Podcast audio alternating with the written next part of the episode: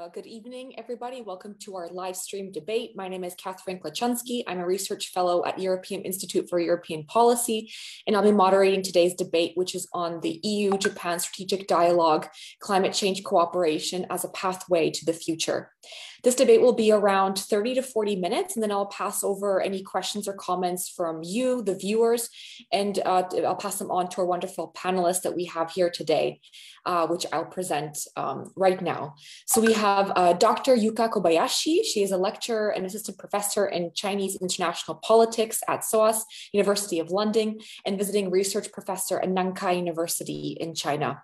We have Jennifer Tollmann from uh, Berlin, senior policy advisor at E3G in climate diplomacy and geopolitics. Good evening. And we have Václav Bartuška, ambassador at large for energy security of the Czech Republic at the Ministry of Foreign Affairs. So I'd like to welcome you all to, to this debate and thank you so much for your time for um, signing on here in the, in the, for an evening debate.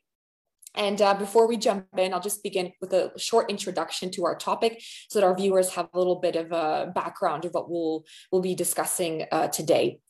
So on February 1st, 2019, the EU and Japan concluded an economic partnership agreement that became the cornerstone of an enhanced relationship between the EU and Japan.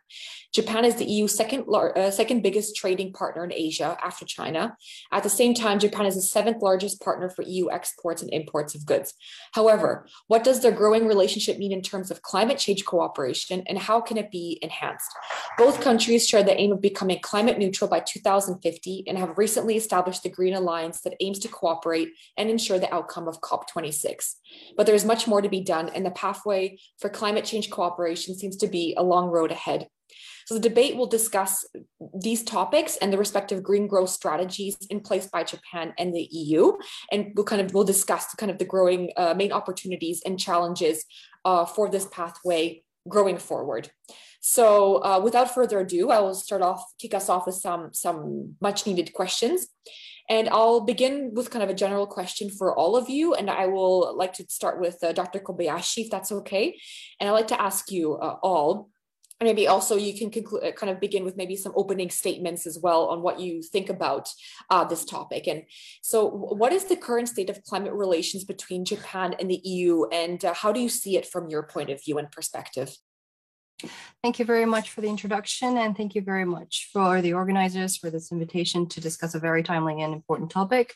Um, I think in terms of the um, uh, status of play between the EU and Japan, it's actually a very interesting point in the relationship between the two um, uh, uh, parties in the sense that we had this kind of indication that um, Japan and um, the EU were able to cooperate in the economic realm quite smoothly with the speed um, in which we had this economic partnership agreement come together. And if you compare that to the case with um, the EU and China, where it actually is a lot of stumbling blocks, if you look at the comprehensive agreement investment, you'll see that in terms of the relationship, it's a lot more smoother sailing with Japan.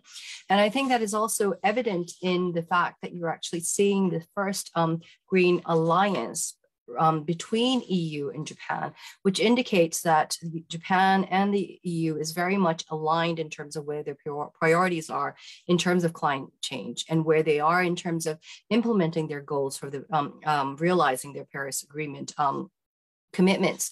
So this also shows that in terms of the approach and the priorities for the two um, parties they're very much in line and a partnership is very possible between the two which is very different to the scenario you're actually seeing between eu and china. So if you look at um, sort of the past couple of years the documents coming out of brussels you're seeing china being labeled as a systemic rival or competitor, whereas Japan has actually oftentimes been seen as the natural partner. And given that the EU is having this kind of tilt and many of the European countries are coming up with their Indo-Pacific strategies, I think a natural partner in the region is Japan in many respects, and a natural leader in this um, energy, um, clean energy, and um, approaches to implement the Paris goals is really Japan in the sense that they've been really quite um, um, aggressive in terms of how they're going to implement um, these Paris agreements. And it's actually much more of a step forward if you see the way in which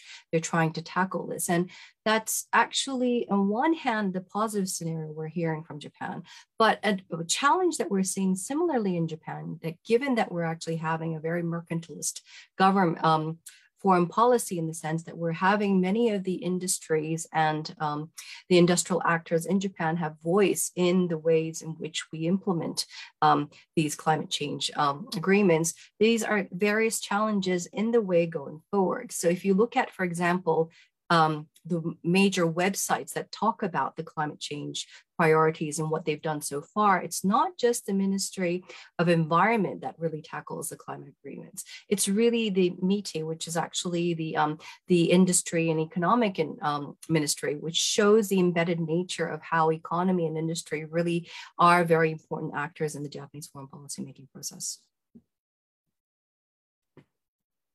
Thank you so much, Dr. Kobashi, for that very comprehensive uh, introduction. And I absolutely agree. It's a very interesting relationship between the Japan and EU, and it could be definitely, um, definitely um, huge opportunities there in terms of green transformation. Um, Mrs. Uh, Tollmann, I will I will pass the floor to you then on your perspective, and I'll ask the same question. What what do you think about the current climate relations between the EU and Japan, and from your perspective? Thank you very much. I think I agreed with a lot of what to, what Dr. Kobayashi has said. I think that the Japan is definitely one of the closest partners to the EU when it comes to the transition to climate neutrality. I think the fact that it is the first green alliance, the fact that they are really the partners talking really about greening trade, greening supply chains, shows that that there is a very honest, a very realistic conversation between the EU and Japan the one note that I would add in terms of stepping back and looking at the big picture is that is not always ideal for high ambition outcomes. And I think that is a shame. And that is going to be a big test of this relationship, particularly in European public's views moving forward. And what I'm alluding to there is particularly the question around the role of gas. Now, we have a very lively conversation within the EU right now in terms of how green is gas, to what extent is it still considered a bridging technology. There are very diverse views, even within the EU, on this question, as we are seeing currently around the taxonomy. But it is very clear that, particularly when it comes to hydrogen, uh, I'm based in Germany, and certainly in a lot of German contexts, green hydrogen is really emerging as the gold standard and the thing that the EU is expected to put its its kind of funding and, and priority behind. Um, now, that is not a common EU position at this point in time, um, but it is certainly part of the conversation. And I think this question of are we transition partners but not high ambition leaders is going to be a really defining question of the EU Japan relationship. It may be that, be that within the context of that relationship, there is a decision taken to not be the high watermark of ambition. But I think there is a real opportunity to turn this partnership into something that drives ambition on both sides by making joint commitments around kind of the environmental credibility of, of the transition that we're choosing and what we're choosing to label as transition versus green or sustainable. Um, and I think that is going to be one of the big questions moving forward. I think the second big piece that I would flag is that obviously both countries do have a strategic interest, or both both partners have a strategic interest in the Indo-Pacific. And one of the big questions now is, are they going to be cooperating particularly on things like infrastructure investments? We saw the EU today announce 300 billion for its Global Gateway Initiative, which is meant to be an investment in high quality infrastructure that is backed up by kind of strong uh, human rights and environmental standards. And that is obviously an area where Japan has incredibly interesting capabilities as well. There are also some very interesting linkages here into the G7 space, where the German G7 will certainly be taking forward the infrastructure investment agenda, both in relation to obviously the EU's global gateway, given the fact that Germany is a member state, but also the, the G7's Build Back Better for the World agenda, which Japan has obviously also signed on to.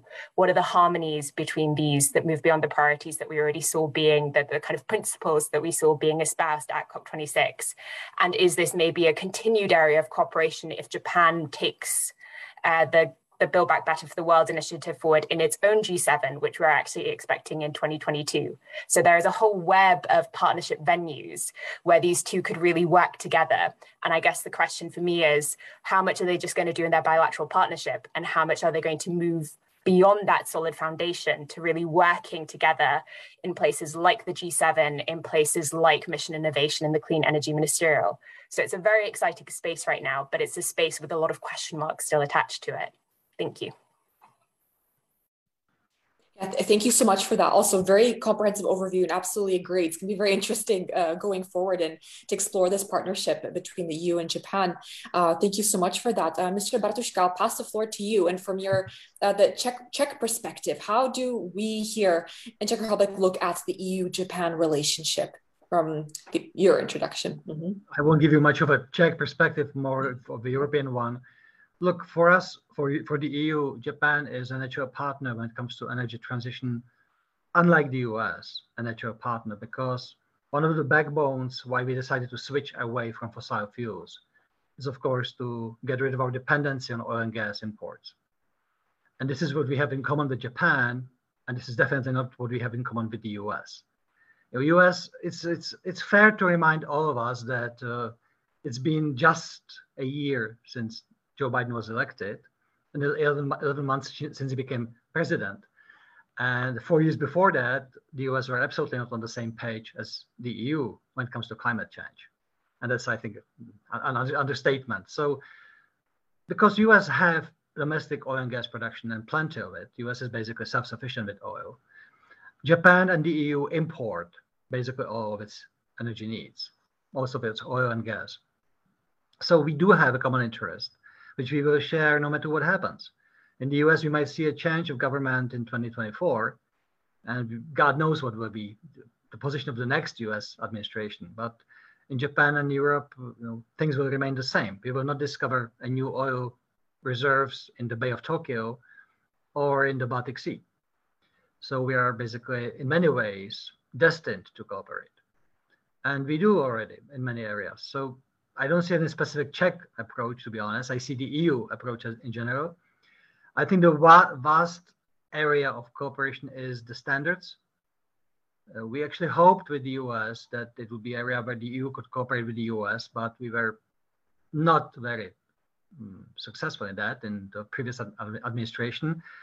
And the present administration is not really that different from the Trump one, to be quite honest, when it comes to cooperation with, with Europe know, we see the AUKUS with Australia. We have seen other things which did not make Europeans too happy. So uh, Japan is a natural partner, and I think setting standards, for example, the hydrogen production, what should be the standards for that, which uh, technologies should be used, and of course, one area where we have definitely common interest uh, are the raw materials used for those new technologies.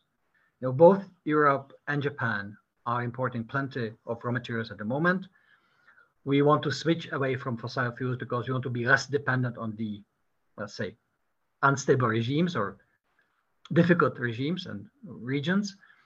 But to move away from uh, the Gulf, the Persian Gulf, just to move away from there to Congo for cobalt doesn't really make much sense. There's also a huge dependency on the rare earth metals, which are at the moment produced mostly by China, some 98%.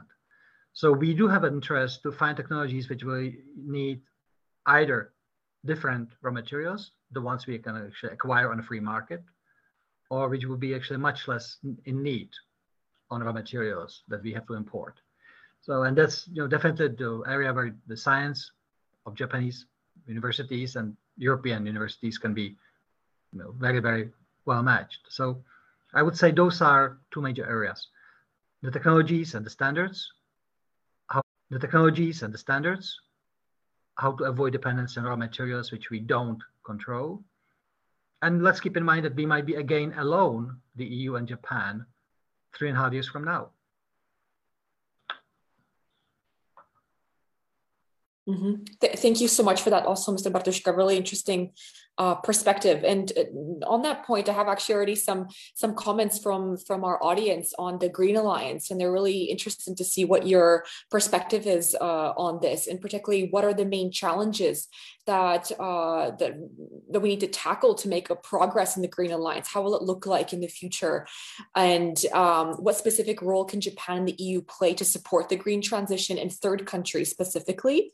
Those I'm already getting qu quite a bit from the audience. So if um, maybe uh, Dr. Kobayashi, if you could take a stab at it, I would like to hear your perspective. Um, thank you very much. Um, they were all very good questions. And I think um, I just wanted to pick up on a couple of comments made by Jennifer and Vaclav. Um, I think it's absolutely true in the sense that there's a lot going for the Japan and the EU partnership in terms of various things.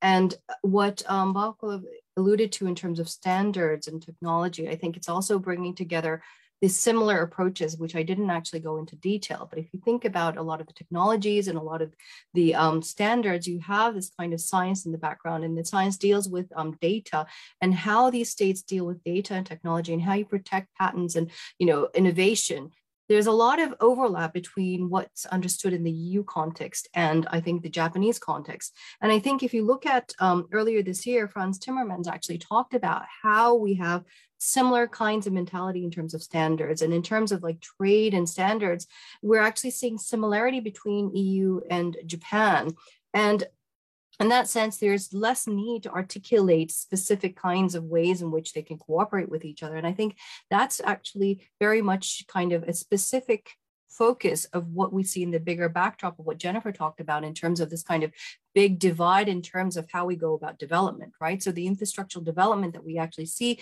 in China's led Belt and Road Initiative and encountering free and open Indo-Pacific and the Build Back a Better World, we're actually seeing competing ways in which states deal with rules, so states deal with technologies, how states actually protect these kinds of standards and technology and innovation. And I think the more you have this kind of overlapping understanding of norms and normative approaches, like you see between EU and Japan, and how, you know, Catherine, you opened up with this statement of how we had this economic partnership. That's like a bigger picture in terms of what makes a partners actually better cooperate is that if you have these kinds of working kind of rules that you know states actually can abide by it makes it more feasible for some kind of cooperation and be it economics and trade or be it um, environment. And I think in terms of um, third countries, you're actually seeing quite an interesting thing develop there in terms of joint um, uh, funding for specific infrastructural projects. So if you have like Japan um, um, ODA invested um, uh, development project or Japan invested things. Like, for example, if what you see in terms of developing infrastructure, what I work on in Myanmar, you actually see direct competition with FOIP led, free and open Indo Pacific led infrastructural development, like the Thilawa port, which is very different to the Kyaukphyu port of um, what we're actually seeing the Belt and Road Initiative. So, in that sense, if you talk about standards and if you talk about clean um, approaches, we're actually talking about climate change in one respect, but we're also talking about green biodiversity in terms of what standards these kinds of you know raw materials are um, extracted. And if you actually see these kinds of standards and processes much more in line with the EU and Japan case there's more um, grounds for better communication. And picking up on what Vaclav said about this like unreliable United States, it's actually a very problematic actor in the sense that we have no idea who's coming after Biden. We have Biden now, but if we actually have the re-election of Trump, what is going to be happening with the US participation in climate change? So in that sense, there's more kind of continuity in the European context and Japanese context in terms of their commitment for this kind of green alliance. And therefore, you actually see this kind of more stability predictability with the EU Japan context and less kind of ego based competition. What do I mean here is even if you look at the free and open Indo Pacific, it's curious that Biden didn't want to use this term of free and open Indo Pacific. And there was a lot of lobbying from the Japanese embassy in Washington about, okay, US, please do like, you know, come into this group and really come and play with this kind of free and open idea that we've been doing for like, you know, close to a decade. But yet US actually resisted. And that's why you're having next week a summit of democracies. And this is quite interesting because you actually see summit of democracies being used with 111 countries, including um, places like Pakistan. So in that sense, when you think about reliability of partnership and in terms of how you actually um, conduct yourself transparently and predictably, the EU Japan partnership is something that actually is one that's worth investing because there is so much potential in the future, even in areas like, for example, third countries which rely on investments of both China and Japan. If you have the EU really coming together with Japan and actually really bringing this kind of free and open idea more into the fore and le- leaving this kind of ego based competition about who dictates these kinds of terms, I think in that sense, you're going to have a lot more take up of these kinds of ideas. Uh, thank you so much for that perspective. Uh, that's this is to me you're really connecting all the dots and putting a very clear overview of what is happening. And I think the the topic of predictability is something that's that's the future of, of politics. And I never thought thought of it that way, but this is the reality of of, of uh, going forward. So really, thank you for that. I wonder if um, uh, Mrs. Tollmann or Mr. Bartuška, would you like to comment uh, on that, and also also the main challenges um, uh, that are posed to the Green Alliance, if you would like to take a take a look at that. Maybe uh, Jennifer, uh, Jennifer Tollmann, if you'd like to comment. I'm happy to come in first, but I'm I'm very keen to hear what uh, Vaclav has to say as well because I saw him nodding a lot, and I think there'll be some interesting inputs there as well. Um, I think for me, I could not agree more with this idea of predictability. I think at the end of the day, the thing that the EU Japan alliance really has going for it is that we're honest with each other and we can we can rely on what each other has promised and said. And that cannot be said for a lot of the countries that we we put a lot of our focus on particularly when it comes to climate diplomacy is is the sad reality. And that covers china in different aspects as well as it covers the us in different aspects. Um, so I, I think that that is really the, the joy of the relationship. I think the challenge of the relationship is the are is our relationship green enough? And i think that this is where i would then point to international fossil finance. I think that we saw a huge move from japan last year well this year um, around international coal finance. I think that was very much showing kind of them stepping up on on the green side of things. But for a green alliance the fact that japan was the only g7 country that didn't sign up to the international fossil fuel finance pledge at cop26 to actually say we're going to move all of our international public finance out of fossil fuels was a shame. Um, and obviously, the EU itself is still kind of considering whether that is a commitment that it can sign up to. But is this something that we can drive forward within our relationship? Or is our Green Alliance more green with a bit of blue? Um, and, and that may be what it is. But then I think we need to get very realistic about what we can and can't do in this relationship in the same way that we're very realistic with each other about what we will and won't do. Um, and I think that is probably the main challenge that I see unfolding in this field. I think the other piece that I just really wanted to flag was I really, really agreed in terms of standards.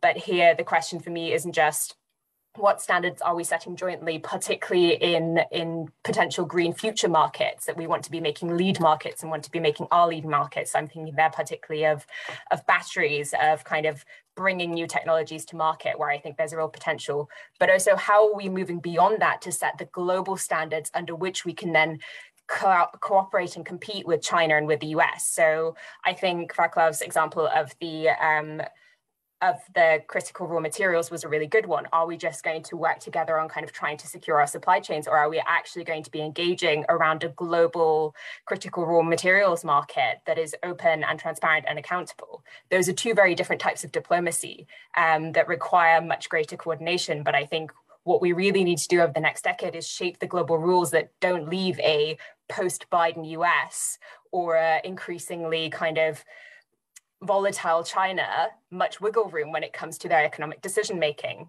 Um, and that is going to be the big challenge in terms of actually shaping some of the big major emerging economies' decision making over the next decade. That's a very ambitious pitch, but that is something that the EU and Japan working in concert could at least try to start building coalitions and alliances around.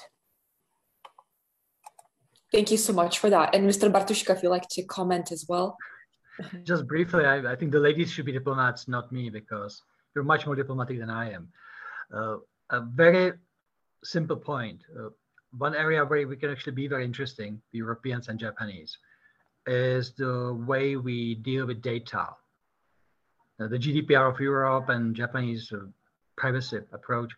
Because what we see today, many technology solutions, both from the US and from China, basically harvest the data of anyone who uses them.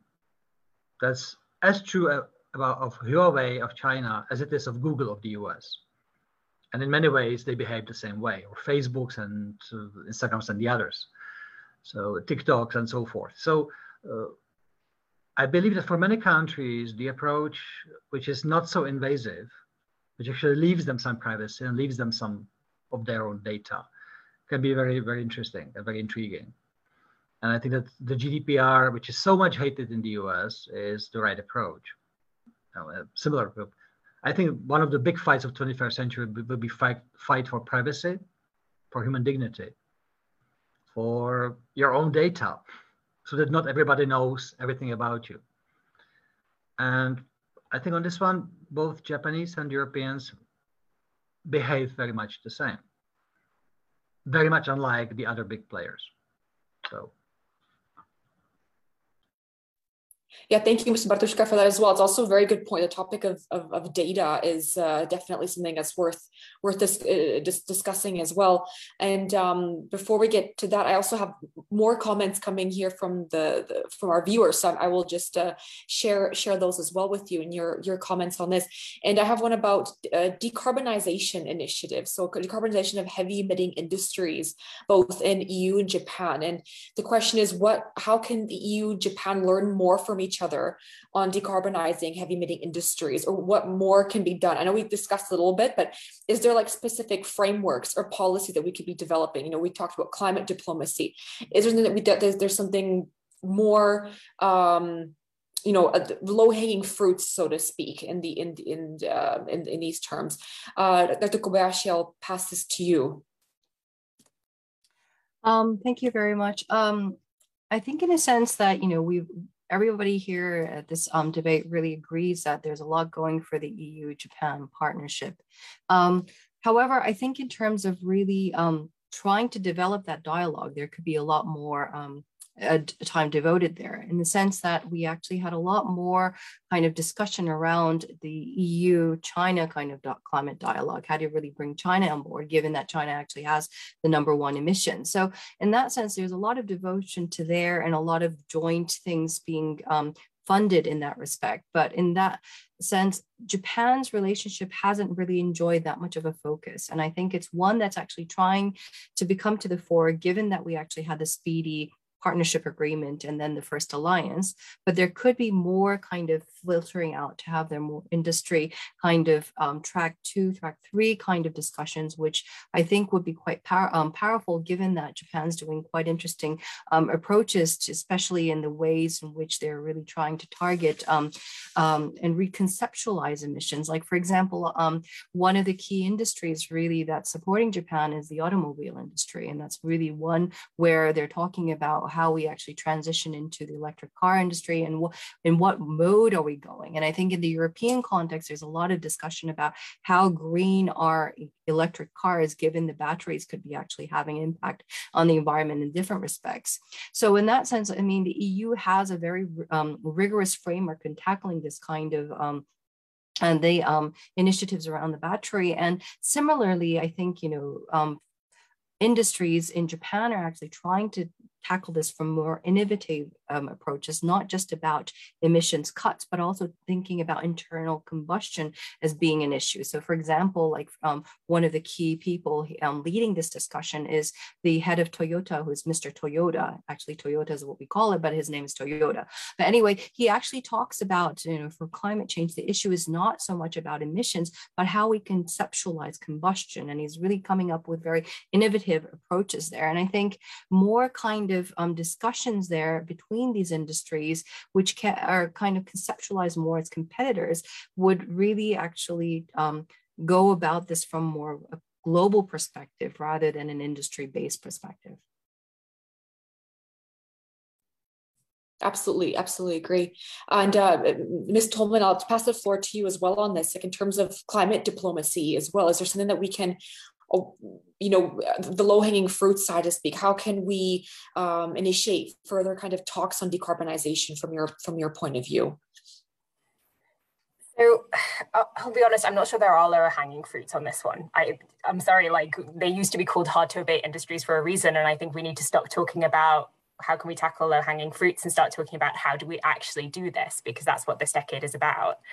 Um, and I think that requires more dialogue formats, certainly, but I think it also requires some tough conversations around a small number of actors about how are we going to govern offsets? How are we going to tell our industry that no, we're sorry, you're not all just going to get magical offsets that we can't actually create because going climate neutral means that only a handful of you will actually get offsets. It means having a realistic conversation about what is actually the capacity for CCS. Um, and we know that there are dialogues already underway under CCS, and it is going to be incredibly important, particularly for industrial decarbonisation. But we have yet to trial it at scale anywhere. Um, and so re realistic conversations around, okay, how much are we actually going to have to transform and how much can we just retrofit? I think that in and of itself would be a start. And I think the honesty of the EU Japan conversation and the realism of the EU Japan conversation is a very good place to host these more intimate, more challenging, but potentially really fundamental conversations that can then also be brought into spaces that are bigger and broader and a bit more shiny, but maybe less substantial, um, like the, the mission innovation, like the clean energy ministerials, which sometimes do have very concrete outputs, but which are occasionally more places where we shape the perceptions of the reality of the diplomatic partners that we engage in. So are more about the kind of shiny declarations um, let's make the EU Japan relationship not just about shiny declarations. Let's make it about the hard conversations as well. And maybe those don't end up in the declaration, but maybe that is what we actually need to be using it for. Um, and have some of those tough conversations with our industries in the room, but not just kind of nodding and smiling at what industries are saying, because what they will say is we need offsets, we need CCS, but actually having some of these tougher conversations. I think that could be something that would be very powerful. I also think the EU and Japan really need to assess the broad landscape of industry partnerships, clubs, alliances, work streams, and pick which ones they actually want to build into real spaces. Because we can't keep having 30 different industry decarbonization dialogues across 40 different forums, which is what we currently have. Um, I think the final piece, the maybe the unspoken elephant in the room here is obviously the CBAM and what, what we're going to do about the CBAM, particularly in regards to Japan. I'm sure that there are already conversations underway. I would be shocked if there were not.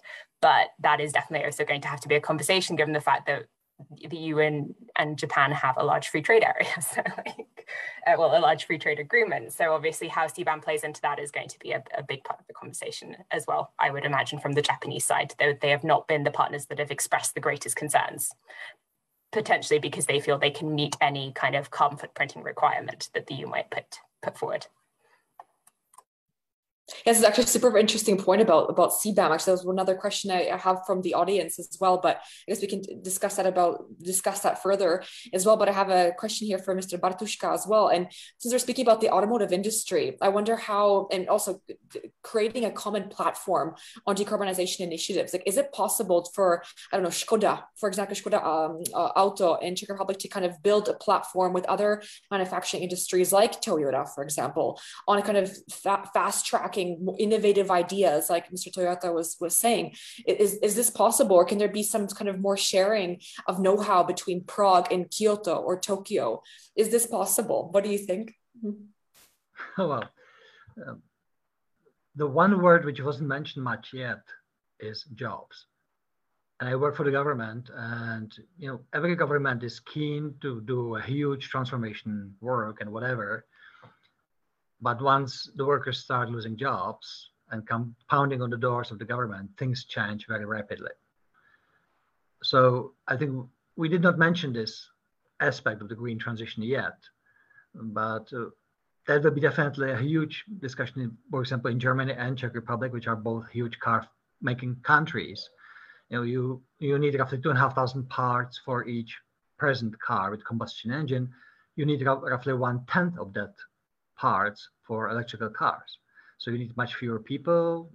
It's, it's much actually easier to make.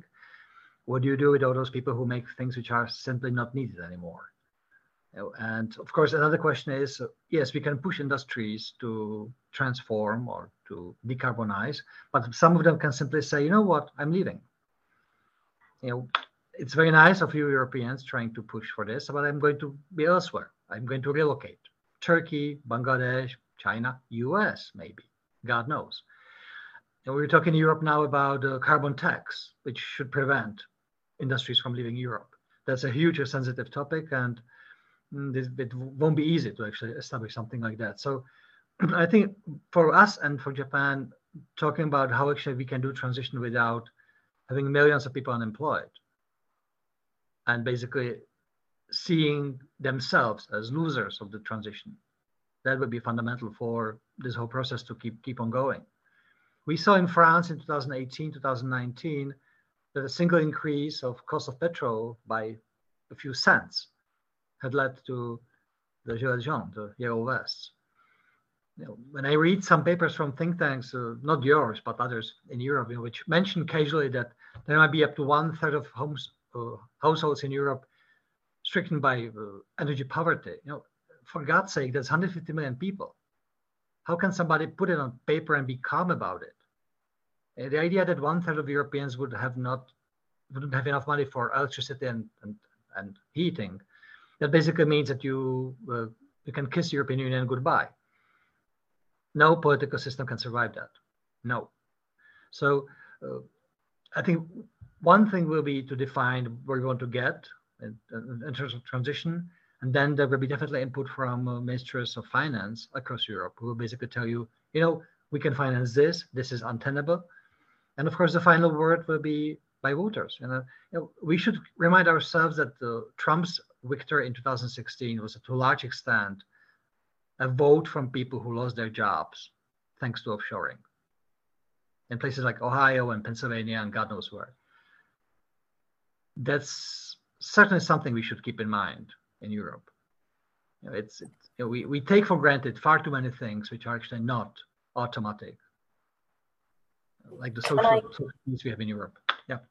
Can I come in on that because I think it's an incredibly crucial point, and I You're do fully agree that particularly no, I, I fully agree. I think particularly this question around just transitions and what you actually do to socially support this transition is fundamental to our success in this and it's fundamental to Japan's success in this.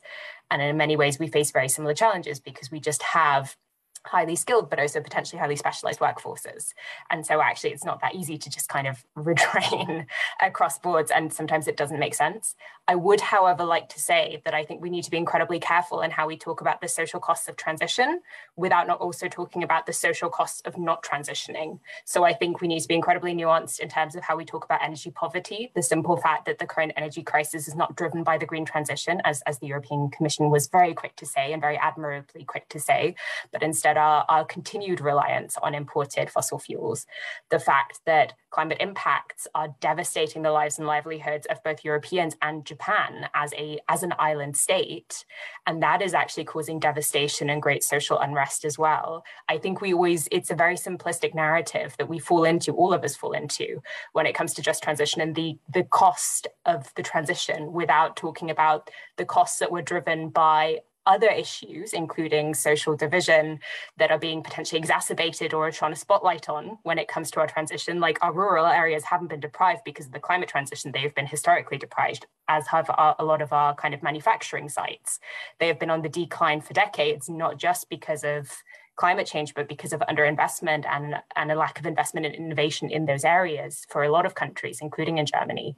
And so I think we need to be nuanced about the fact that, of course, this is a moment to really embrace just transition and social support, but this isn't just driven by the, the sudden appearance of the green transition. I just wanted to intervene on that because I, I think your point is incredibly well made. I just think I wanted to be explicit about the fact that we shouldn't fall into that trap. Thank you. Mm-hmm. Absolutely, and very well said. I could not not agree more. And I think this topic of the social cost of transitioning is super important. I actually I wonder if um Dr. Kobayashi, if you have also, I would love to hear your thoughts on this as well. It's a really really interesting uh, topic. I was going to say, I think it's one of the key challenges for any country to go about the current green transition. And I think it's not unique to Europe or Japan. I think it's any any country trying to come up with a green transition is going to have to balance their costs and um, uh, benefits. And I think, in a sense, there's no easy solution for this. And as you know, um, Jennifer actually said, Japan is an island state. Sea level rise could really actually have a huge impact on the country. We often talk about, you know, these kind of um, states which will actually disappear with sea level rise. But one forgets that Japan is actually made up of islands, right? So in that sense, a lot of these economic sort of centers are very much on the coastal lines. So in that sense, there's a lot of um, cost for not doing the green transition, um, transition but there's also costs by doing the um, um, transition. So in that sense, this is why the industrial actors in Japan are so powerful. Like, for example, I talked about METI, the um, Economic and Trade Ministry, and also like, you know, groups like Keidanren, which are enormously powerful in the decision-making process of Japan that filter up into Kasumigaseki. So in that sense, you really have kind of complex dynamics, which are not unique now, I think on that sense, you have different dynamics in Europe. And I think one point I wanted to raise here, actually participating from the UK, is that we just went through Brexit, right? So we always kind of conceptualize Europe, Europe. But what is Europe, right? We are actually just left Europe. How unified is Europe? Can you actually have a unified green transition in Europe, given the different sort of, you know, um, sectoral kind of um, pushes and pushbacks in different regions in Europe. And I think, you know, one tends to kind of, you know, clump these kinds of decision, uh, discussions with climate change, given that there is this kind of European position on these things. But I think one needs to actually really problematize the fact that actually Europe is really divided and you know given that you know it is actually you know uh, impacting on domestic jobs like Vaclav was saying it's actually a very very pertinent you know issue. Losing of jobs and industries and closing downs of industries. And that's going to have a different tug you know uh, push and pull factor in each of these domestic um, um, constituencies. So in that sense i think you this kind of notion of europe needs to be disaggregated and really problematized as much as this kind of you know looking into more details about the push and pull factors specifically in Japan. Absolutely. Thank, thank you. Thank you so much for that. Um, yeah, these are super interesting discussions. I wish we had more, you know, more, more time to discuss. And I just I have a few more questions here for, for from the audience. And it's a topic on, on CBAM. And people really want to understand what, what does Japan think of CBAM? I mean, I know we discussed a little bit about it, but um, kind of what is the what is the perspective behind CBAM in Japan or with third countries or in, in Asia in general, really? What can we expect? What can Europeans expect uh, in the future coming coming out of this? Uh, maybe I'll start with uh, with uh, Ms. Tollmann, if you if you have any opinion on this. I'll be very honest, I haven't seen much reaction from Japan on CBAM. Um, I also don't follow kind of national media in Japan, um, not, not being fluent in Japanese. But um, among all of our geopolitical partners, Japan has been one of the ones that I've seen the least amount of, of reaction and feedback from. And I think that maybe also just speaks to the confidence in the EU Japan relationship and the fact that they feel they will be consulted and there will be a discussion about how it affects them and how they link up to it. Um, I think in general, there are big question marks around CBAM because while I think a lot of governments have a strong understanding for the fact that there needs to be a level playing field when it comes to the climate transition, um, obviously there have been many accusations, uh, particularly at COP, of this being a unilateral uh, economic measure. And the big question that we certainly frequently get asked as a European think tank that also occasionally does work on CBAM is, but why isn't Europe pursuing this in a multilateral format? Why aren't we talking about this in the OECD? Why aren't we talking about this in the WTO? Why aren't we choosing that way to establish the kind of product requirements and, and standards that would actually create a level playing field across major economies? And I think that's a valid question. And I think the European Commission has started to answer that question by saying there will also be a, a, cooperation effort in terms of particularly supporting least developed countries, countries affected by it who don't have the capacities to live up to these sorts of standards very quickly. But I think it will continue to be an open question until this thing gets piloted in 2026 is the current plan. But the other thing is it's just a proposal for now. We will actually need to see what member states do with it, how they choose to shape it, how they choose to adjust it, and how they choose to complement it with a lot of the other industrial decarbonization tools that we know we need, which, which is the standards piece of this and which is the engagement in the G20 and the G7, all of these spaces. So I think we're going to see a very lively discussion on that, including with Japan. But the real impact of it is unknown because we just don't have the final the final shape of it on the table. We have the commission proposal, but the details are still to be seen. And I think countries' reactions to how upset they were about it was largely how slighted they felt on the details. Yeah, absolutely. Cannot, cannot, cannot agree more. Uh, and Mr. Bartuška, from the European Union perspective, like is CBAM what is there, is there any methods or ways we can kind of ease the the way the path to kind of creating a platform on discussions with CBAM or with other nations like with Japan to kind of create some common ground on the standards as Ms. Ms. Tollmann was saying in your opinion I'm very sorry I have nothing interesting to say about this it's in the early stages and I think it's first we need to discuss it in the government and then we can talk thank you absolutely and Dr. Kobayashi go ahead mm -hmm. Um, I don't have much to add to what Jennifer actually said, but I think it's really interesting to disaggregate the discussion on CBAM at the state level and at the industry level. So I think what you're hearing from the European side is that we're actually seeing quite an alignment between Europe and Japan.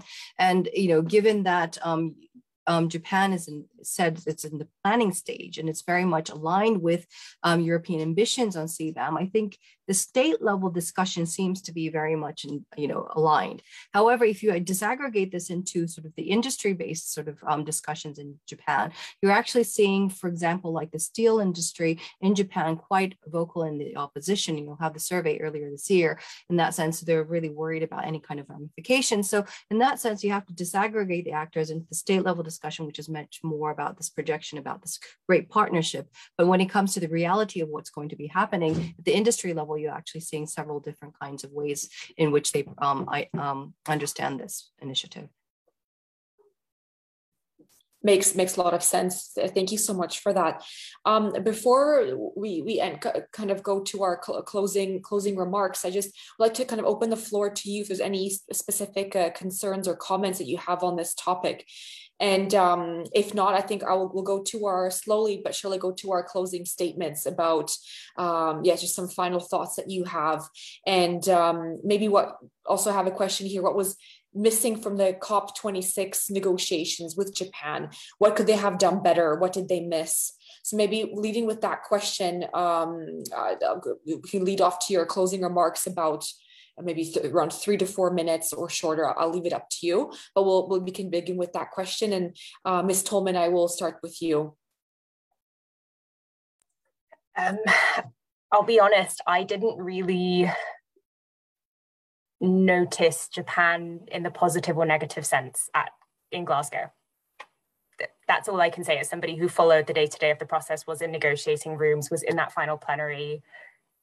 I it didn't feel like a space where Japan was active. They, the, I think, the most that they contributed to it was by not objecting to the G7 statement, that then transitioned into not objecting to the G20 statement. And I think it did help that they shifted on coal finance, but they were not a force in and of themselves in those halls, from what I saw. And I was obviously not in the closed rooms. But I think that is a real shame, particularly on some of the adaptation, loss and damage, resilience pieces, because it is very clear that neither our public finance nor our current international economic system is fit for a climate impacted world.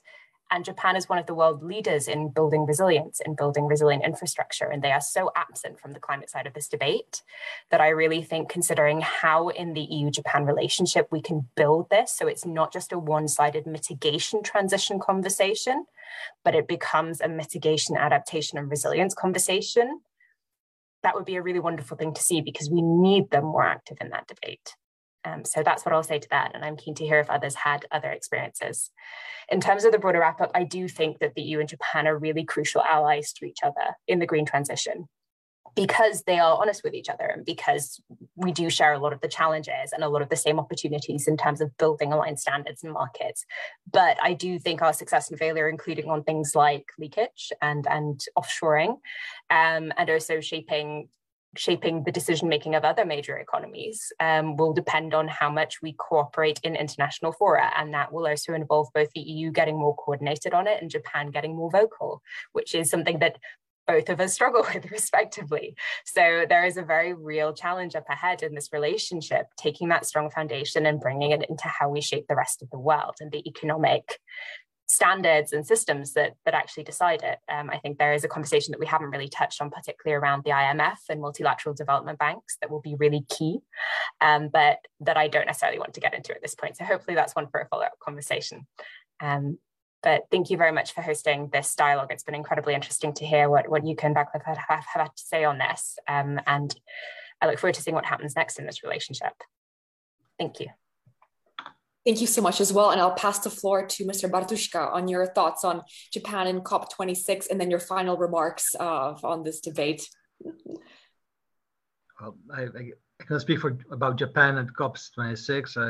I, I have to say for our side, for the EU side, that I think we're still smarting from what happened there and we're assessing what will happen there because you had in the crucial moments, uh, first the US China proposal. And then when it came to coal, it was China India. You know, so in many ways, I think both the British who are hosting this event and the EU are trying to assess what really happened there. And uh, quite honestly, uh, the US and China releasing their oil stocks at exactly the same time, the last couple of weeks, and the joint approach at COPs shows us that there is probably much more going on between those two countries who claim to be strategically at loggerheads, but they probably talk to each other much more than we than we know in Europe, and at least in energy and climate. So that's for COP26. I think that uh, for us Europeans, uh, it wasn't fiasco like Copenhagen in 2009, but um, there is a lot to think about quite honestly. And as for the future, look, I said in the beginning, we are in many ways destined, both of us, Japan and the EU, to move away from fossil fuels because we simply cannot afford in long term for several reasons, both the climate reason, but also the security reasons and financial reasons to, to remain dependent on exporters of oil and gas. So we have common interest. We will have it no matter what happens in the US in 2024. And I think we should talk to each other much more. You know, once Japan opens again, you know, it just shut down last week, so it's impossible to get there. But once it reopens, it'll be nice again to to see Tokyo and to see Japanese back in Europe. And because there are many things which you cannot really say over Zoom or WebEx.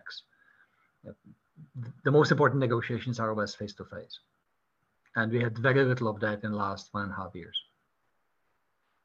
Thank you. And thank you very much for inviting us. Thank you. Thank you as well. And uh, Dr. Kobayashi, floor is yours. Thank you very much. Um, can I first thank the organizers for a very fascinating debate? And I really very much enjoy the comments from Jennifer and Vaclav and um, discussing this very important topic. So um, firstly, I want to actually bring this discussion to a more higher level in terms of Japan as a global actor, because that's very much related to this point about this um, lack of presence in COP26, which was very well put, Jennifer. And I think finally, in terms of where we go from here and sort of the directions of um, Japan's potential kind of um, further um, uh, appearance in this air issue area. So I think first of all, we one needs to remember that although the Cold War ended, it still has this hub and spoke system, and Japan is very much under the U.S.